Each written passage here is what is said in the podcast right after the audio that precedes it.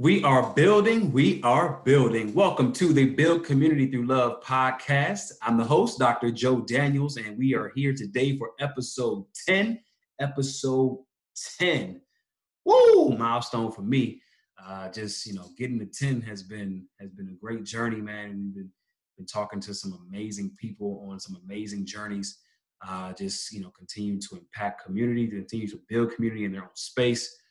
Man, and this has been a great ride. So we're at 10. We're at 10. So I had to bring it all the way back to the first guest, my dad, Reverend Dr. Joseph W. Daniels Jr. He's here to bless us on episode 10 and just keep the conversation going. You know, he's a mentor of mine. He's my dad. He's a guidance counselor. He's everything I could ever have asked for in a father. So. But he's just so wise, has so much information to continue to just impact all of us. And so wanted to bring him back on for this milestone occasion, episode number 10. And then we just get to talk about some cool things. We can talk about affordable housing in very expensive markets, very expensive areas. We get to talk about, you know how communities should be positioning themselves to assist people who are leaving prison and coming back into society, and finding ways to allow them to be positioned to thrive. And just even talking about just finances in general and how people should begin working to become financially whole. Again, finding ways to get into a position and a situation so that you have an opportunity to thrive in this country and in this world. And so I want you guys to kick back, man. If you're driving, enjoy this. If you're at home while you're washing dishes, whatever you're doing, man, this is just a great moment of just, you know, great information just to know what's going on and continue to impact your community because we are building. So without any further ado, let's hop into this episode. We're going to start off with Pastor Daniels introducing himself and letting you guys know who he is. And then we're going to get into it. So here we go. Well, I am honored and humbled to be back with you, my son. I think you're doing a fabulous job with this podcast, and I'm excited. I've been following you with it. I think you're doing a fantastic job. Thank you, man. Oh, thank you. Appreciate it. As you said, my name is Joseph W. Daniels, Jr. I serve as pastor of the Emory Fellowship, as you said, United Methodist Congregation in Washington, D.C., I've been the pastor there for 28 years. This past July 1st, just a few weeks ago, was anniversary.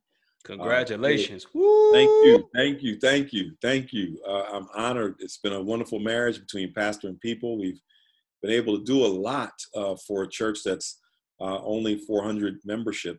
We've been able to do an awful lot, one of which major efforts. Last year, we cut the ribbon and opened the building on a 99-unit affordable rental housing facility wrapped around our congregation, our church, which was renovated. And also, we have commercial space, all called the Beacon Center, all geared toward providing affordable housing and opportunity for people who were being displaced or threatened with displacement from the District of Columbia, as well as people moving from homelessness to permanent residency. So we're very excited about that. Also engaged a lot in home ownership, which is the next phase of what we're doing, workforce development, particularly with persons returning from prison, and we're looking at the whole issue of food insecurity. So excited about what's happening in our ministry. We're growing. We're still building on a number of things, but we're in the game just trying to make help people to live a whole life and to help people's reality be stronger than sometimes it is. That's fantastic. And because I know that whole is an actual acronym, and you're building systems to create a full, just to use the word again, system of wholeness. So if you can articulate what whole means in its fullness. Sure. So the Greek word for salvation is the word sozo, not bozo, but sozo. And that word sozo in the Greek literally means to be made complete, to be healed, to be made whole. And so when you look at a whole person, when you look at the whole person, when you look at what makes a woman or a man whole, there's a physical element, there's a mental and emotional element, there's a spiritual element, a relational element, and there is a financial element. And you've got to pay attention to all of those elements because they all go into helping somebody become whole or to be whole. Mm-hmm. I often have felt that the church, who is the entity that is been charged by God through Jesus Christ to share and to offer this gift of salvation to the world through obviously the gift of salvation offered us through Jesus Christ. Mm-hmm. That oftentimes we've only focused on one aspect of that wholeness, and that's been the spiritual aspect. But I can teach Bible to you all day, son, and if you're hungry, you're like, I need something to eat. Okay, I need something to eat. Right. Or if you've got something to eat, but your finances are all jacked up, and I'm not helping you understand how you can be financially whole, mm-hmm. then I'm not fully helping you be complete, and I'm not fully providing the healing that you need. So the mission that we've been about, we believe, is the mission of Jesus Christ in the world, and that is to help people to have life and to have it to the full, which means a sense of wholeness physically, mentally, emotionally, spiritually, relationally, and financially. For sure. And so I've been doing, I guess, a little bit of research on my own. I really like watching documentaries, and I have to make sure that I watch them, but also knowing, as a PhD, that even documentaries have bias. And so just also trying to make sure that, I can sift through and figure out what's facts or what's being used to try to create a certain narrative or agenda.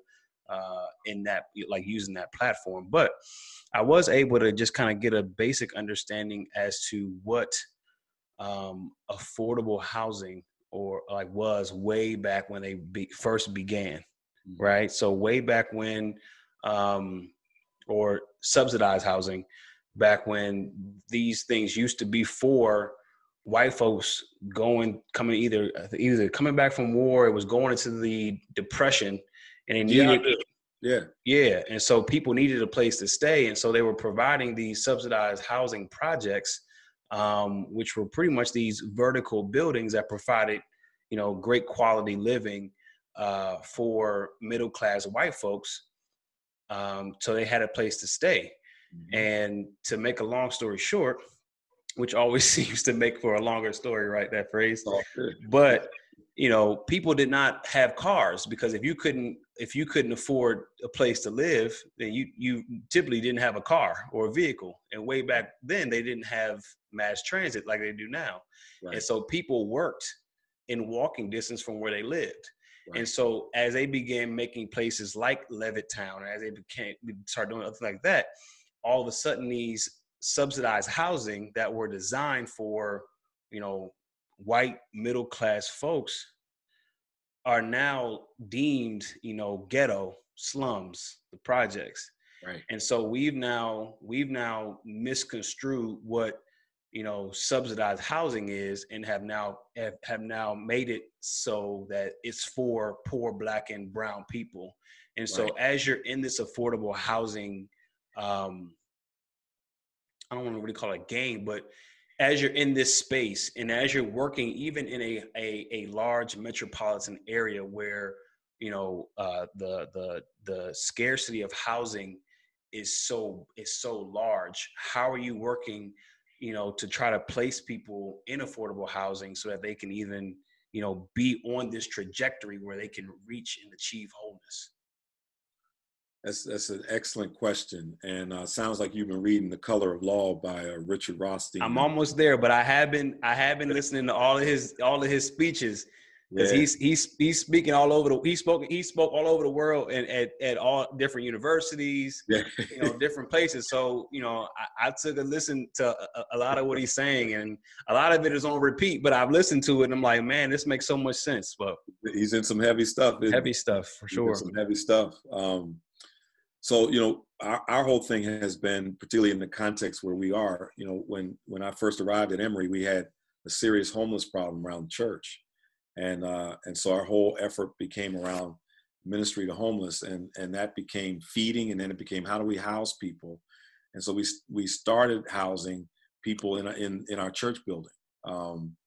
And we partnered with a group in town to do that. We then renovated a house that we owned, and we began to do transitional housing in that house in partnership with groups in the city. And then our thing was, you know, how do we move people from homelessness to permanent residency?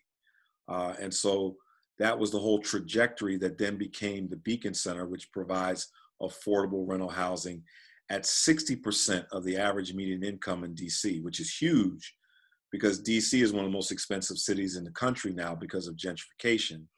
And what we're able to do through a partnership that we've had with the city government is we were able to provide 60% of the average median income for housing. So the average median income in DC is $120,000 a year. And so our housing is no more, someone or a family of four who makes $70,000 a year or less can live in the apartments that we have constructed. Luxury apartments, marble tops, nice units with washer and dryer in the unit. So there's no need to go to a laundromat, and people are living very, very affordably, which is great. But it just, it highlights for us the size of this issue, and it highlights for us how much has to be done in the housing realm. And so now we're even looking at, how do we move people from renting to owning? Mm-hmm. So that we are literally, when you talk about a trajectory, we are looking at moving people from homelessness to renting, from renting to owning, and, mm-hmm. and being able to own, you know, wherever people's income or wherever allows them to go.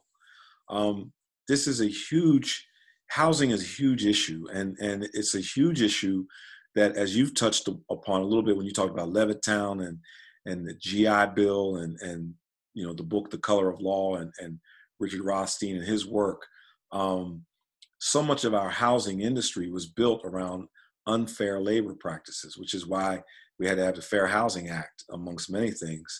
When you are literally subsidizing in order for one race to be able to benefit at the detriment of the other, mm-hmm. you are literally advancing one race, and you're setting back another race for decades and decades and decades. And so that's now what we're seeing. I was driving through a community not far from home here in Silver Spring, and I was telling Mom, I said, "You see these houses here?" She said, "Yeah."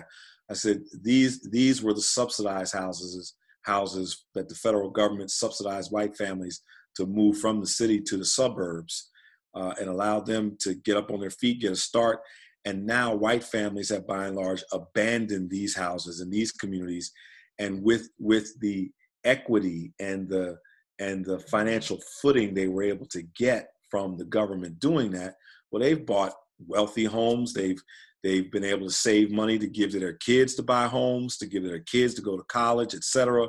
And people of color in particular who were locked into renting in many respects, and that's DC's story. Yeah. Many people were locked into renting, you know, catching up, particularly in an area that has gentrified so much and where the cost of living has skyrocketed is a real challenge. But that's what we're tackling. How do we move people from homelessness to permanent residency, which may be renting, from renting to home ownership? That's deep. And as you were saying that, I was thinking, I'm saying, you know, okay, well, these white families were able to buy at Baltic and Mediterranean prices, where black folks are having to now buy at Boardwalk Park Place prices for the same property. That's an excellent way of putting it. That's an excellent way of putting it. When you look at the monopoly board, and you have to go a full journey around the board before blacks start buying. That's right. That's right. And whites have already purchased. Already been around already been around the block. Right. You know. And that was my, look, I made that up. That was me, by the way. Just, oh, that was real good. Go ahead and quote me on that one. I just thought about that. So I didn't get that from a documentary. That was all me. Man, that's a great analogy. Okay. And then think about it. If folks buy Baltic, if folks are able to buy a boardwalk at Baltic prices, yeah, hotel at boardwalk prices, you can now put hotels on any property on the board. Absolutely. Absolutely. I mean, you know, and even the prices right next to jail. Yes. Yes, absolutely. You are exactly right. If you go into DC now and you go to DC jail, they're literally building luxury condominiums right next to the jail, which sends a message, because it says this jail's not going to be here that long. Because if people are going to pay that kind of money for housing, mm-hmm. people are going to say, we don't want the jail here. So then where does the jail go? And so you can begin to see even that kind of change taking place in some regards. For sure.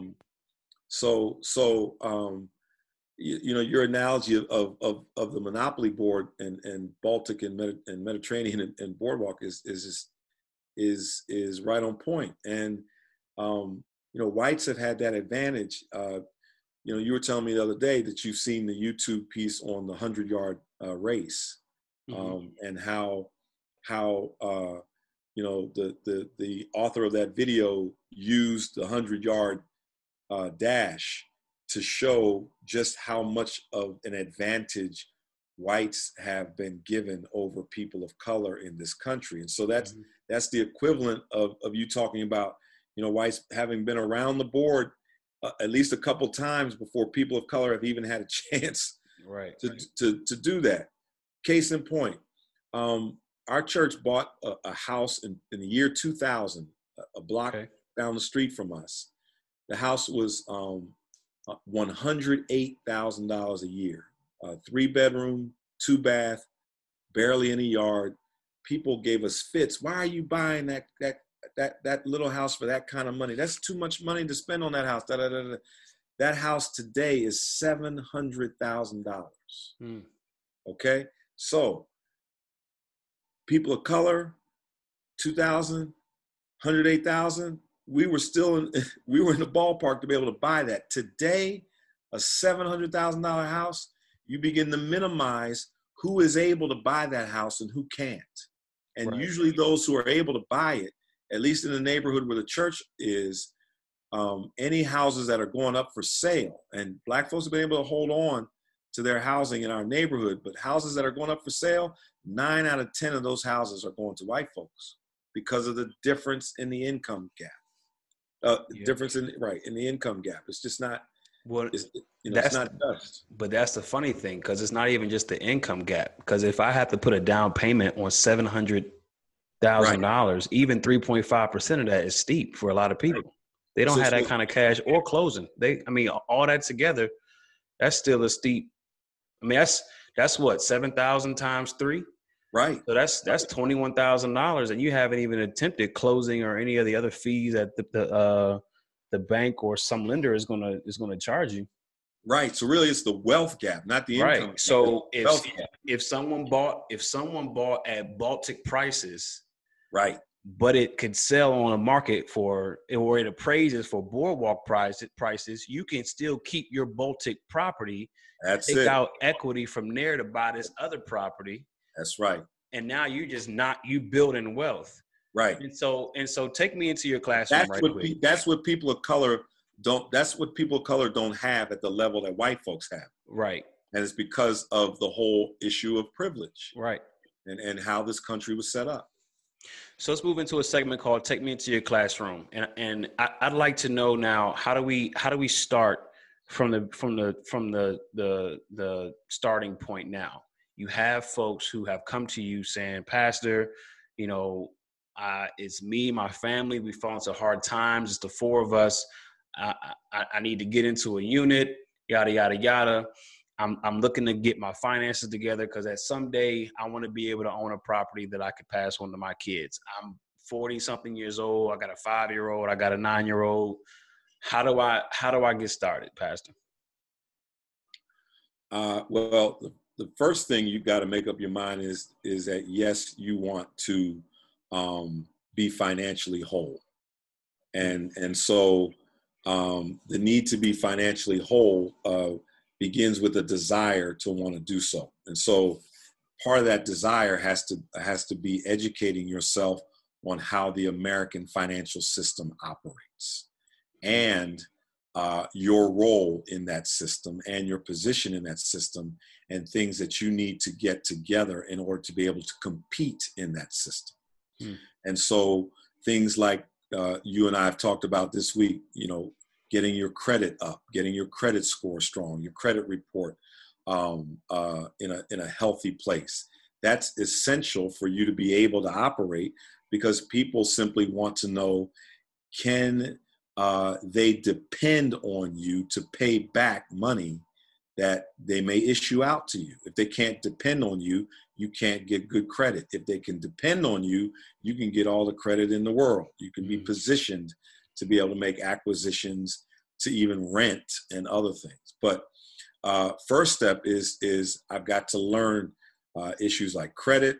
I've got to understand debt and how debt plays against me. If I'm in debt, I've got to set up a debt retirement process. I've got to look at saving and investing. I've got to look at establishing a budget and following that budget. I've got to be disciplined about my spending. If I need to get a second job in order to get my financial self better, I need to look at a second job for employment circumstances. It literally starts at those basic levels to begin building.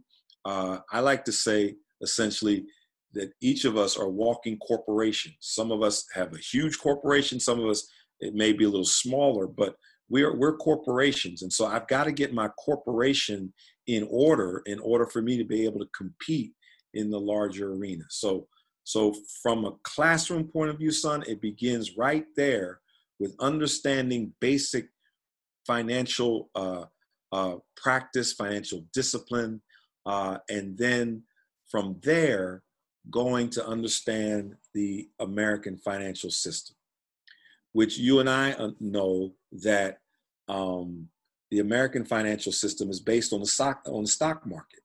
Okay, you have banks, yes, you have other entities in which to make money. We know that real estate is still the best investment in this country. Amen. It's still the best one. But this country's economic system is based on the stock market, the understanding and the selling and trading of stocks and bonds and corporations and the like. And you know, oftentimes our investments stop at the bank, and all the bank does is offer you less than 1% interest, and then they take your money and invest it in the stock market. Some people still think that our money is in the little hut that's the bank, and that we just need to go there and get our money. And shucks, every week we put money in, and every week there's a Brinks truck that's coming up, taking our money, and that money is going into the stock market, and banks are investing and getting 10, 15, 25% return on our dollar. Well, we need to learn how to eliminate the middleman and begin investing in the stock market ourselves, acquiring property and the like, so that we can build the kind of wealth we're talking about. But I've got to understand how this American financial system works. I've got to stay out of debt. I've got to understand taxes and tax law and how taxes play into my economic portfolio, all of that. And so from a classroom point of view, I mean, you could teach for years about this kind of stuff. Mm-hmm. But in summary, those are kinds of things that we need to teach our people. Our people need to learn. And so what's the practical way of now, because, you know, there's now 99 units of affordable housing that is fully occupied. Right. What is the game plan on taking them and encouraging them to move from renting in this space to ultimately, you know, seeking to buy a property either in the area or in an area where you can afford. So our game plan now is to establish a home ownership center whereby people can come and learn some of the very things that I just spoke about, where people can learn what's necessary to position themselves to be able to own a home. You know, how do you go about building enough wealth for you to have a down payment on a house? What do you need to do to retire debt? Do you know what it means to put together a budget? Do you know how to invest in stocks, in bonds, in mutual funds, in other avenues that produce a greater return? Mm-hmm. Do you understand ways that perhaps you can pool your money with other people who can be trusted so that all of you can, in fact, benefit from the investments of small groups? Things like that we hope to teach within a home ownership center that begins allowing people to understand what is necessary to buy a home and then what goes into buying a home, okay? Where, how loans are issued, what mortgages are all about, what it means to own a house, what it means to manage and maintain a house. All of these things we're looking to do within a home ownership center that allows people to have a base where they can go, a place of education where they can go, mm-hmm. that can help them move to the next level. That's fantastic. And so in the need for affordable housing, you also have mixed in people who have returned from prison. Right. And they're among the society, they're working to get jobs, they're working to, you know, find employment, start businesses, possibly go back to school. And you work with people who have been successful in all those things, finding jobs, creating their own business, going back to school and becoming professors and telling their story in a variety of ways. What ways are you all also tackling the need to provide housing, the need to provide employment for those who are returning back into society? So one of the main things that we're seeking to do is to develop a whole workforce development initiative and partner with other groups that are doing the same. Part of our Beacon Center project was to create space for a restaurant cafe to be constructed. That we're hoping we can get funding for very soon, finalized funding for very soon. But it will be a restaurant cafe that will provide culinary arts training for returning citizens. As you know, one of the big challenges, when people come out of jail, they have a record, and you know, when you have a record, it's hard to get a job, and so. How do we provide opportunities for employment? One avenue for that has been through restaurants, because restaurants often hire people who have served time away and hire them as cooks, as chefs, as waiters, sometimes waitresses. It's an avenue in which returning citizens can find employment. Well, you know, we all have to be trained and we all have to develop skills in whatever vocation we end up working. And so this provides an avenue for people to be able to get a job and to be able to gain job skills and job training to help them get a footing and then take off in whatever areas they want to take off in. So that's one of the things that we're doing to try to create a space for returning citizens to be able to work. You touched on something as huge, and that is housing for returning citizens. Unless someone coming back from incarceration has a family around who's willing to take them in, mm-hmm. you know, once you get out, where do you go? And so a huge need in this country is housing for returning citizens. And so that's something that we're looking at. We haven't even begun to scratch the surface on that, but that's another avenue.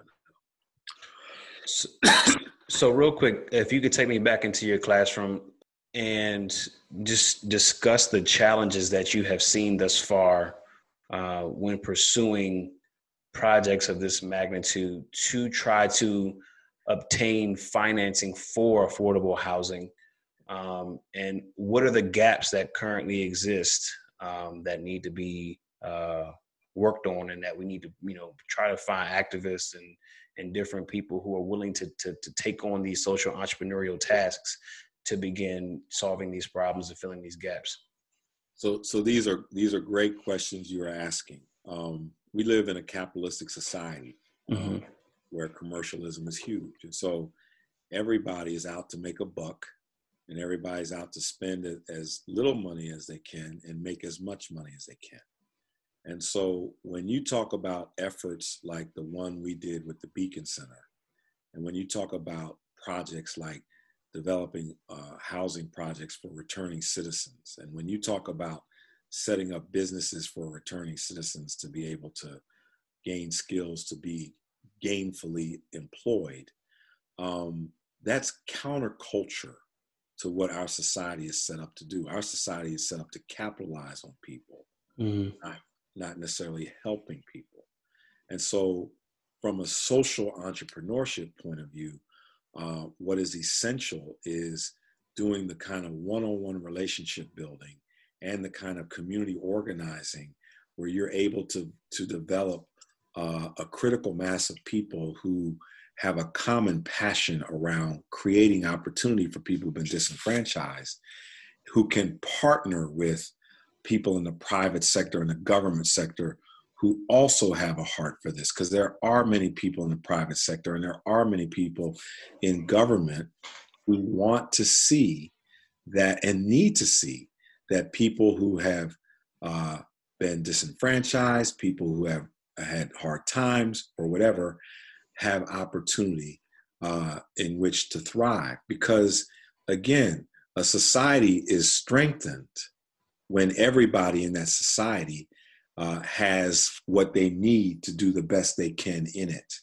But everybody is torn down if you allow gaps of people to go without having resource, without having skills. That impacts even those who have much. And so the key is making connections with people who share a common vision around this, and then working a vision and working a plan, and being able to withstand all the forces that work against you to try to see that what you're doing doesn't happen. That's great. That's great, because I'm actually reading Angela Davis's work, some of the stuff that she actually put together. It's not like her actual book, but it's a combination of speeches, a couple of interviews in there, and she talks about the dangers of individualism. Yes. And how, in particular, Nelson Mandela always hated to be viewed as just himself. Yes. As this you know, folk hero, all but. Yeah. Because he's like, I'm not in the struggle by myself. And so to not you know, identify and to acknowledge, you know, all my comrades who've been pushing forward with me, is to believe that I'm some kind of messiah that has come and done stuff when all of us were just pushing for the common good, for everybody. And so what's the value that you've seen in partnering, and what are the complications in seeking out partners who are in it for the common good, as opposed to coming in because they understand the capitalistic advantages of being a part? That's an excellent question. Let me tackle it in a couple of ways from a classroom point of view, if I can. Robin DiAngelo, in her book, White Fragility, talks a lot about individualism, and she talks a lot about meritocracy or a merit system, and that white culture is basically established on individualism and on merit. Okay, so it's about me taking care of me, And if I get to certain places, I merit or I earned or I deserve this, okay? And and that's a fragile place to be, because oftentimes there's not the kind of community substance in that literally holds us all together. But that's what white culture is based upon. If we're in a capitalistic society that by and large is dominated and run by a majority white folks, then you have to understand how this individualism and this merit system works. On the other hand, in communities of color, there is more of a cultural understanding of an African and a West Indian and even African American concept of I am because we are. Okay? I am because we are. And so to your point with Mandela, Mandela's like, look, the essence of who I am is based upon what we are. And so if we are not strong, I am not strong. If we are not strong, I am not strong. And so I need us to be strong so that I can be strong. And so there's more of a community bent in the midst of that. And if you look in Jewish communities in particular as well, there's a book I've been reading entitled The Jewish Phenomenon. It's an excellent book by Steven Silbiger. And he literally talks about how it is that Jews amass so much wealth so quickly and have amassed so much wealth so broadly, and how Jews run so many of the entities in America and in the world that control stuff. And a lot of it is because they've had an I am because we are mentality that has been born out of the history of oppression in many ways. And they have worked their beliefs into how they function on a daily basis, and it has enabled them to amass great wealth. And so we have to look at then who can we partner with and who can we organize with, such to where we're moving away from just it being all about me, but how can we benefit? And so in the one-on-one relation building, in the establishment of a critical mass of people, that then gives you the opportunity, to leverage thought, to leverage resource that says, okay, we got this, we have this problem, we bring this amount of capital to resolve it, we need you to bring this amount of capital so that we can work this thing together. That's how we did with the Beacon Center. We 400 people, $58 million project. We ain't have $58 million. But what we did was we took the assets that we had. We had land assets, which was the church property. And then we raised in our capital campaigns, we raised $1.4 million, which was a miracle, but 400 people put their mind to it. So we organized capital, we organized people, and that gives you the ability to act, that gives you power. And so we went to the government with 1.4 million in cash and with property that was worth $7 million. And we said, we want a deal. What will y'all bring to the table? And we had the problem of affordable housing. So we had a common problem, but we were organized and we leveraged against an entity that needed help. And that then allowed for other monies to come. And so that's how you're able to tackle a lot of these social entrepreneurial projects that, you know, a capitalistic society or a corporate dominated society doesn't really care about. But if enough individuals with an entrepreneurial spirit within a community gather together, you can leverage a lot for people who don't have. So is there something in saying that people are assets as well and not just competition? Oh, absolutely. People are huge assets. People are the first asset, okay? I remember going to England 2 summers ago I was a part of a social entrepreneurial project called The Changemakers. I did it through my denomination and through Wesley Seminary. And I went with a group of young adults. I was a mentor and I had mentees, but we went all around London looking at social entrepreneurial projects that could be done to uplift communities. And so we went to communities in London proper and even outside of London proper, where people were literally taking the assets in their neighborhood. They were doing, as you know, asset-based community development.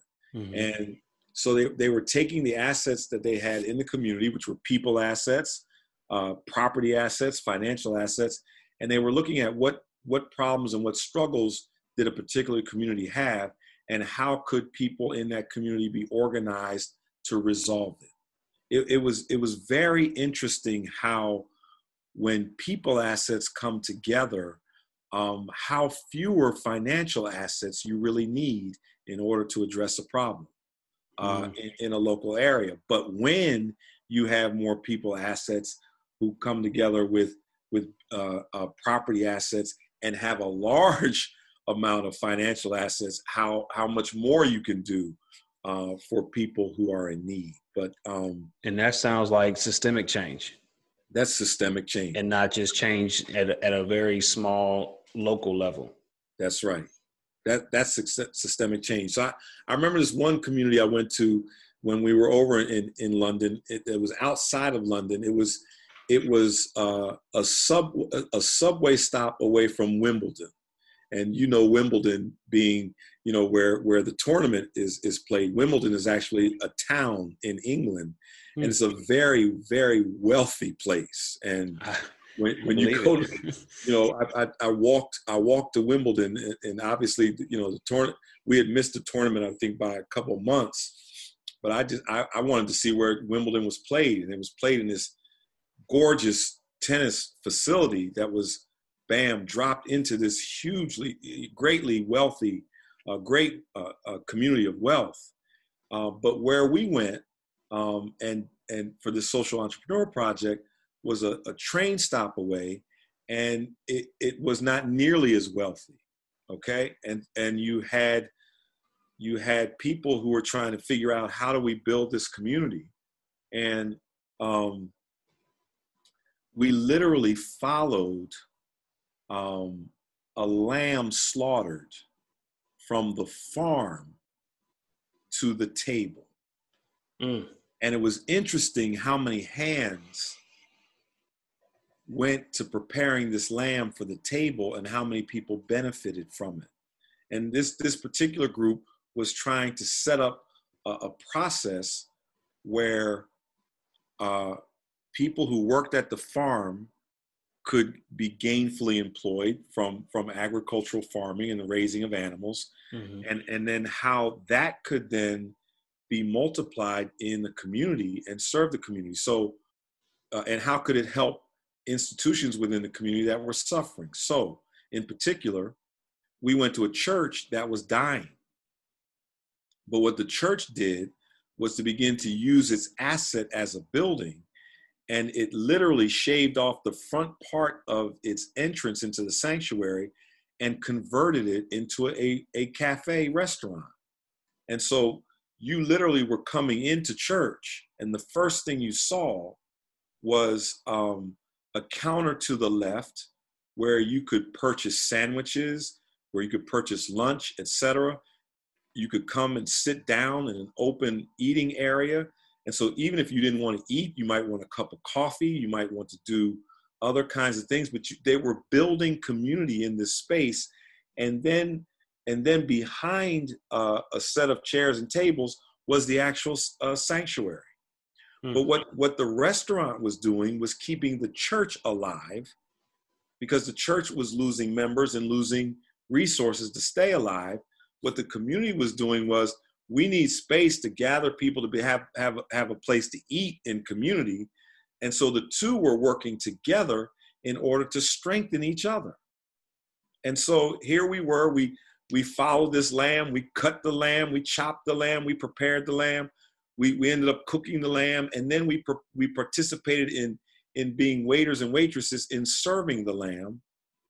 And we could see how money was made and how various assets in the community came together to support themselves. Mm. And that's the power of social entrepreneurship. And when it's done, it can strengthen any community. It can empower any community. It can liberate even the poorest of communities and make these communities strong. So then, with what you just said, how do you attack the question and provide some sense of answer for the question that says, well, Pastor, what should I be doing right now? How can I help? Is like, especially coming from the white community who feels like they're now, motivated to do something, but they have no idea what to do. How would you then tackle that question? Very basically, I always start with, when I talk to people from all races and all walks of life, I ask a couple of questions. Number one, what do you sense and feel God calling you to do in your life? If God showed up and said, you can do anything you want to do, what would that be? And I do that to try to identify where one's passion is. Mm-hmm. I also ask the question, which is the first chapter of one of the books I wrote, Walking with Nehemiah, Your Community as Your Congregation. I asked the question, who does your heart break for? Because when I know who someone's heart breaks for, then I have a better idea, and they have a better idea of where in community they need to be serving and what they need to be doing. And so when I'm able to get around or get an understanding of someone's heartbreak and someone's passion, that then helps me to be able to figure out where their strengths lie, where their passion lies, where their desire to build and grow something is. And as I'm able to then amass a critical mass of people, and I understand where their passions lie, and as I'm able to organize people around passion, that then enables, again, for a critical mass to be developed, and for people in these particular areas of passion to look at how they use vocation in order to maximize assets and maximize opportunities. Hmm. That makes sense. Yeah. Well, right now we're going to move into our final segment, which is called 100 Cups of Coffee. This segment is motivated by the actual idea that I had, that I will sit down with 100 people to just have one-on-one relationship building over coffee. Coffee is a great thing. I love coffee. I was able to take my honeymoon to Kauai, where they make Kauai coffee. They have an actual coffee farm out there where they do their own coffee. They get the whole bean, they grind it up. You can have it however which way you want. I did learn that if you have a dark roast, you have less calories. So if you want to do it on a diet, you should go ahead and get your dark roast. But this last segment is I'm looking for sponsors too, y'all. So if anybody wants to sponsor this segment or sponsor the podcast too, that'd be kind of cool. But hey, I'll sponsor, bro. Hey, come through. I got our first sponsor. So this great last segment, 100 Cups of Coffee. These are just some cool questions that you may be able to ask a friend when you're out just having coffee at your local coffee shop or having coffee on Zoom, as right now we are all socially distant. And so, what book are you currently reading? What book am I currently reading? Wow. Well, I also am reading The Color of Law because I want to delve more into this home ownership piece. So I've been reading that book. As I told you, I've been reading the book, The Jewish Phenomenon, because I'm really curious about how Jewish people amass such wealth that they pull together. I just downloaded a book entitled Cane River. Cane River, it's a book by Lalita Tandemi, and it talks about how four women who were slaves ended up coming out of slavery and building a tremendous life for themselves. I'm getting ready to read more James Baldwin books because I believe James Baldwin really speaks to the time we're in now as Americans. And so I want to read and reread some of his material. And so in a nutshell, that's what I've been reading. Good deal.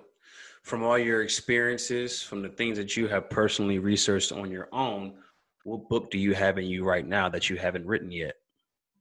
Oh, that's a good question. That's a coffee sip question right there. Yeah, we should take a moment and sip some coffee. Sponsored by the Reverend Dr. Joseph Daniels. That's a good one right there. That's a good one right there. I got several books in me that I haven't read. First of all, I want to write a book about this Beacon Center experience, because I believe I can share a lot through the Beacon Center experience. So just writing a book on how to bring a vision to victory. Good deal. So that's one. Another is a book on call, on vision and call. And a lot of people are visionaries, and then there are those who need to understand what vision is about. How do you again bring a vision to completion, but also call? Okay, a lot of people want to know, what is my purpose? Where does my life have meaning? What do I need to be doing? So I really want to write a book around call.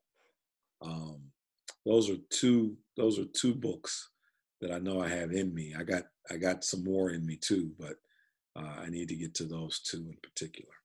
Well, good deal. We'll have to have you back on as soon as you go ahead and get that written and getting ready to publish. We'll have to go ahead and continue to market that book. What is a quote that has been on your mind lately? A quote that has been on my mind. Martin Luther King Jr., injustice anywhere is a threat to justice everywhere. Gotcha. He wrote that in the letter from a Birmingham city jail. Absolutely. Absolutely. Okay. And so, what I always used to do, with my coffee experiences, and by the way, this coffee experience is life-changing, because again, if you think of people as assets, right? And the more assets you want, right? That's where you want to be, in an asset generating type of space. And so if you see people as assets, you'll continue to value those around you and want to connect with those around you. And so the cool thing about one-on-one relationship building, when done right, is you don't have to ask anybody for anything. And that's always cool, because a lot of people are always on guard, especially when someone new was trying to meet them. They always think there's some kind of pitch or something there that is, okay, you've talked to me, we've done this whole, whatever thing. Right. What do you want? And it's always refreshing to be able to meet people at the space where you don't need or want anything. Right. Or and you're not trying to sell anything. You just have the intention of wanting to have conversation, to meet a sister, to meet a brother, and to continue to build that asset category when it comes to all the folks that you have in your community. So with that being said, how do we build the next asset in the BCTL family on this podcast? Is there somebody that you would recommend that should be on this podcast to continue to grow with us, to build with us, and provide great information for this journey that we're on? I think you ought to talk to somebody who you have met, who I happened to talk to yesterday for another matter, but I think you ought to talk to Dr. Randall Pinkett. Okay. Dr. Randall Pinkett is, I think he's got tremendous experience, not just in social entrepreneurship, but just in minority business and creating opportunity and capital for Black folks in a predominantly white culture. He is chairman and CEO of his own company called BCT Partners, and I believe they have now cracked the Black Enterprise 100 top companies. And I think he would be a great person for you to interview. He was just on MSNBC the other night being interviewed by Joy Reid. And so I think he would be perfect for this. That would be great. And so prayerfully, our first sponsor can hook that up, and we could be bringing on good Dr. Randall Pinkett here soon. So is there any last words that you would like to close us out with? This is our absolute final segment where we just allow our guests to provide some words of encouragement and just continue to provide positive energy into the community. I just want to pour back into you, son, for a moment. I think the fact that you are doing this kind of work at 29 years of age is a testament not only to you and the work that you're doing, but is a testament to your generation that is seeing the need to take the baton of leadership and really run with working to see that efforts such as this are expanded in great and wonderful ways. And so I want to encourage you to continue doing what you're doing, to continue making the connections in community, to continue bringing your expertise in engineering and real estate and other areas, and partnering with people such to build community through love, and to build community that provides resource and opportunity and wealth for people at the bottom of the ladder, and people who really can benefit from the kind of work that you are doing. And that can benefit for those who are doing pretty well, because those who are doing well, I believe most people in corporations get to a point within a corporation and they're like, why am I doing what I'm doing? You know, and I'm making all this money, but for what? Mm-hmm. And it's almost like their souls become convicted that there's something they need to be doing more for people. And so my hope is that you would continue this work to raise the consciousness of needing to build systems of equity in this country, where everybody can have access to what they need in order to live a great life. I think what you're doing is fantastic. Keep it up, my brother, my son. I am praying for you, and I wish all of God's blessings on you. Thank you, thank you, thank you. Love you, Pops. There you have it. Thanks for being on again. Episode 10, Rockstar episode. And we will see it once you get that book read. As soon as you write that book. So go ahead and write that book. We'll get on it, man. And we'll have you on again. Thanks, Doc. Love you. Love you a lot, man. Keep up the great work. Thanks. Love you too. Thank you for listening to another episode on the Build Community Through Love podcast. Subscribe on all platforms to stay up to date with new episodes. Also, stay connected with us on Facebook, Instagram, and Twitter at Build Community Through Love, and visit our website at buildcommunitythroughlove.com. Let's keep working, y'all. And if someone asks, tell them we're building.